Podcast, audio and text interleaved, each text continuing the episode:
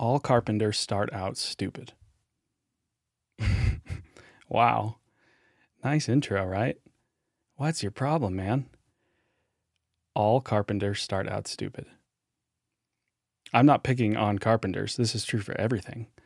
When you're first learning any skill or trade or just about anything, you're not good at it. You make choices you shouldn't, you get things wrong, you fail, and you learn.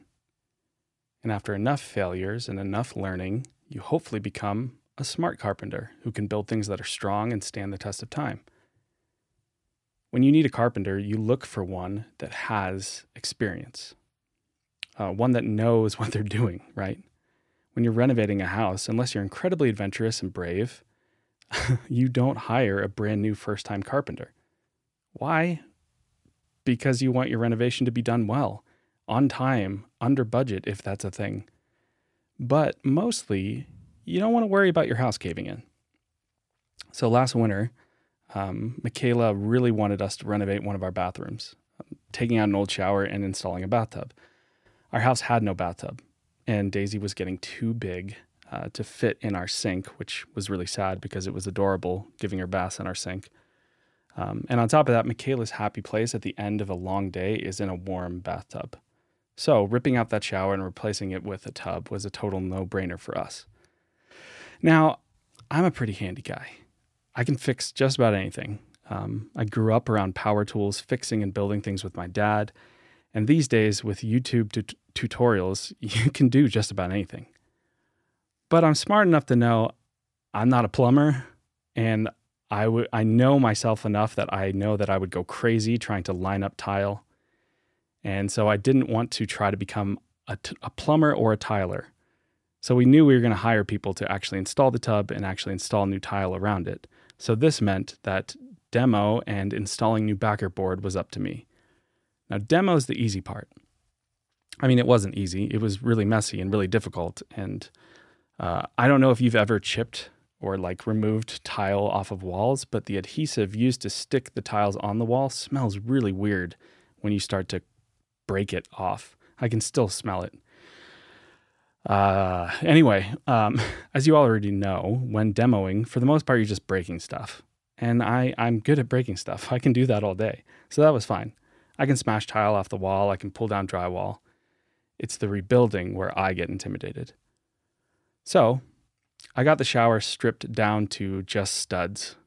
Uh, the, the plumbers then came and rerouted some pipes and installed the tub um, then one of them pulled me aside and showed me where I needed the backer board on the wall to come down and meet the tub.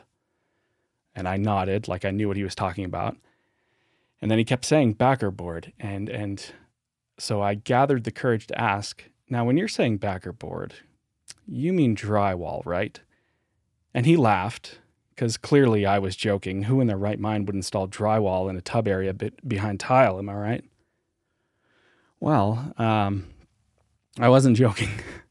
I've never renovated a bathroom before, and I wasn't 100% sure what backer board was. And drywall is what I removed from the walls. So that's what I was planning on putting back up. For those of you who are like me, backer board is, is like drywall, but it is not drywall. It's made of this kind of cement like composite that's waterproof which is a big deal, uh, that you put behind tile in places like showers and baths that are going to have water on them. Because drywall ain't waterproof, people. So, whoever originally built our bathroom is a jerk. Or maybe it's just a carpenter who is still stupid.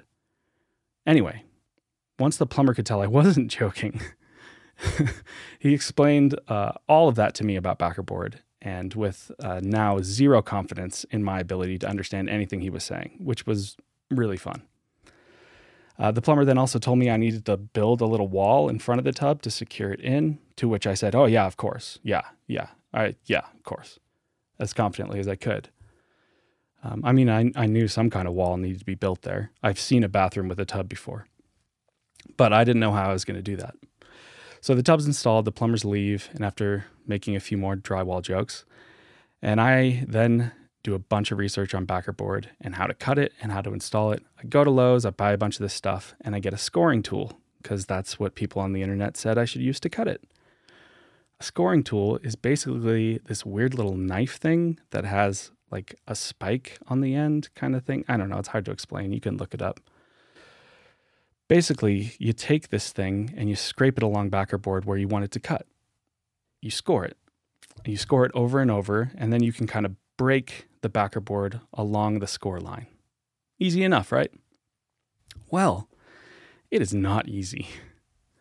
Again, backer board is cement. It doesn't score super easily. And I spent hours trying to score this stuff and kept making weird cuts that didn't fit the measurements I needed. And it was very, very, very frustrating. Eventually, I had Justin Phelps, who many of you know because he's been a part of TNL forever. I asked him to come over and help me build that tiny wall that I pretended to know how to build. Justin is an incredible carpenter, and he helped me build that tiny wall in like 20 minutes because uh, he's an incredibly smart and skilled carpenter. Anyway, I think that he could tell that I was struggling with the backer board. so he asked me how I was cutting it, and I showed him my scoring tool. And he took one glance at it and said, Go outside and throw that thing as far away as you possibly can. It's worthless and will only make you angry. Let me get you what you should use he lives pretty close to me, so he returned. He ran home and, and returned with a grinder, which is a tool I didn't know existed, but sounds as cool as it is. It's basically a power slicer, cutter. Man, it does so many different things. It, it of uh, to so many different kinds of material. Like it can cut through anything if you put the right blade on it. Um, and it cut through backer board like butter. I'm not kidding. It was so satisfying, especially after using that stupid scoring tool. So suddenly, I could make tons of cuts quickly and accurately, and the backer board was up in a few hours. If it weren't for Justin, I'd probably still be trying to score that stuff with a blunt little scoring knife, bawling my eyes out. Because I was a stupid carpenter. I'd never done it before, and I didn't know what I was doing. I didn't know what I didn't know like a smart carpenter does.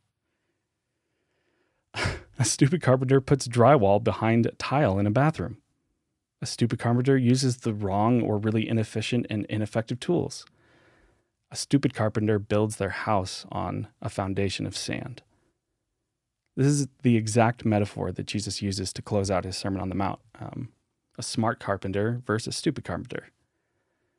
We're going to look at what he says. I'm actually going to start at, about the middle of chapter 7 rather than the very end of chapter 7 because there's a few things that Jesus says leading up to this little story or metaphor that I want you to hear. Uh, so we're going to be starting Matthew chapter 7, um, starting in verse 13 and ending with verse 27. Don't look for shortcuts to God. The market is flooded with surefire, easygoing formulas for a successful life that can be practiced in your spare time. Don't fall for that stuff even though crowds of people do. The way to life, to God, is vigorous and requires total attention.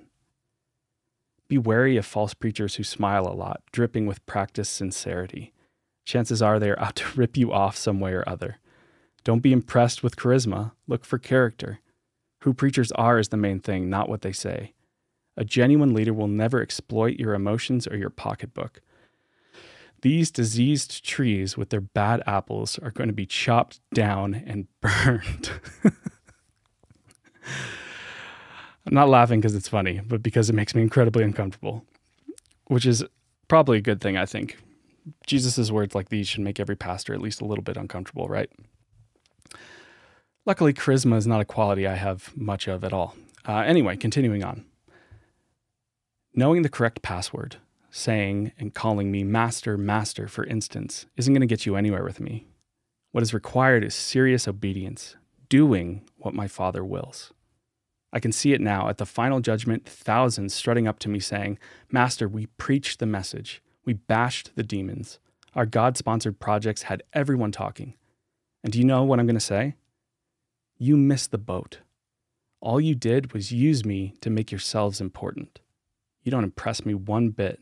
You're out of here.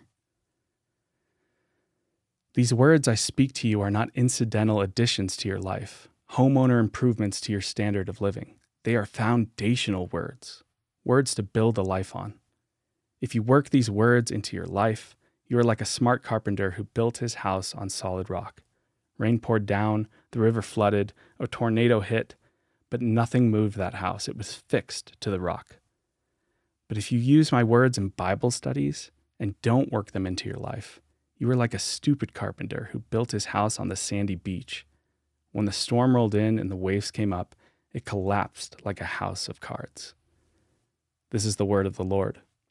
Thanks be to God. Jesus ends his sermon with a pretty clear choice for his listeners. Either apply these words to your entire lives or don't follow me at all. If you work Jesus' words in this sermon on the Mount into your life, so if you realize that God is for the outsiders and the outcasts, the people we would never assume he's for, the poor in spirit, the mourning, the meek, the not yet righteous, if you begin to see your purpose as being the salt and light of the world, the means through which God wants to bless everyone around you, if you internalize the commandments and let them shape your heart and character rather than treating them as a checklist towards holiness, if you act in generous and loving ways, even to your enemies, if you trust God for what you need and stay present in today and what He's doing right in front of you, if your pursuits are humility and grace and forgiveness and love for those around you, if you treat others the way you want to be treated, then you are like a smart carpenter, building their house on a firm foundation. You'll develop the inner character to withstand life's many storms. Even when you lose everything else, you will not lose your character, your heart, your spirit, your very self before God. But Jesus says, if you don't take his words seriously and don't actually embed them in your life, then you're like a stooping carpenter who builds their house on sand which quickly crumbles when storms come. So if your life isn't built on this foundation of love and grace, you will not have the inner strength to weather the storms that will surely come. Basically, if you don't work Jesus' words into your heart, minds, and hands, then hearing them at all is utterly pointless and a waste of time and resources. That's the gist of what Jesus is saying. Either follow me with the entirety of your being or don't follow me at all. There's no in between. Now, there's a few things I want to quickly point out here. First, storms come to both carpenters' houses. Being a smart carpenter, following Jesus, doesn't mean that you don't experience hardship It doesn't mean that we don't experience suffering and tragedy and trials in our lives.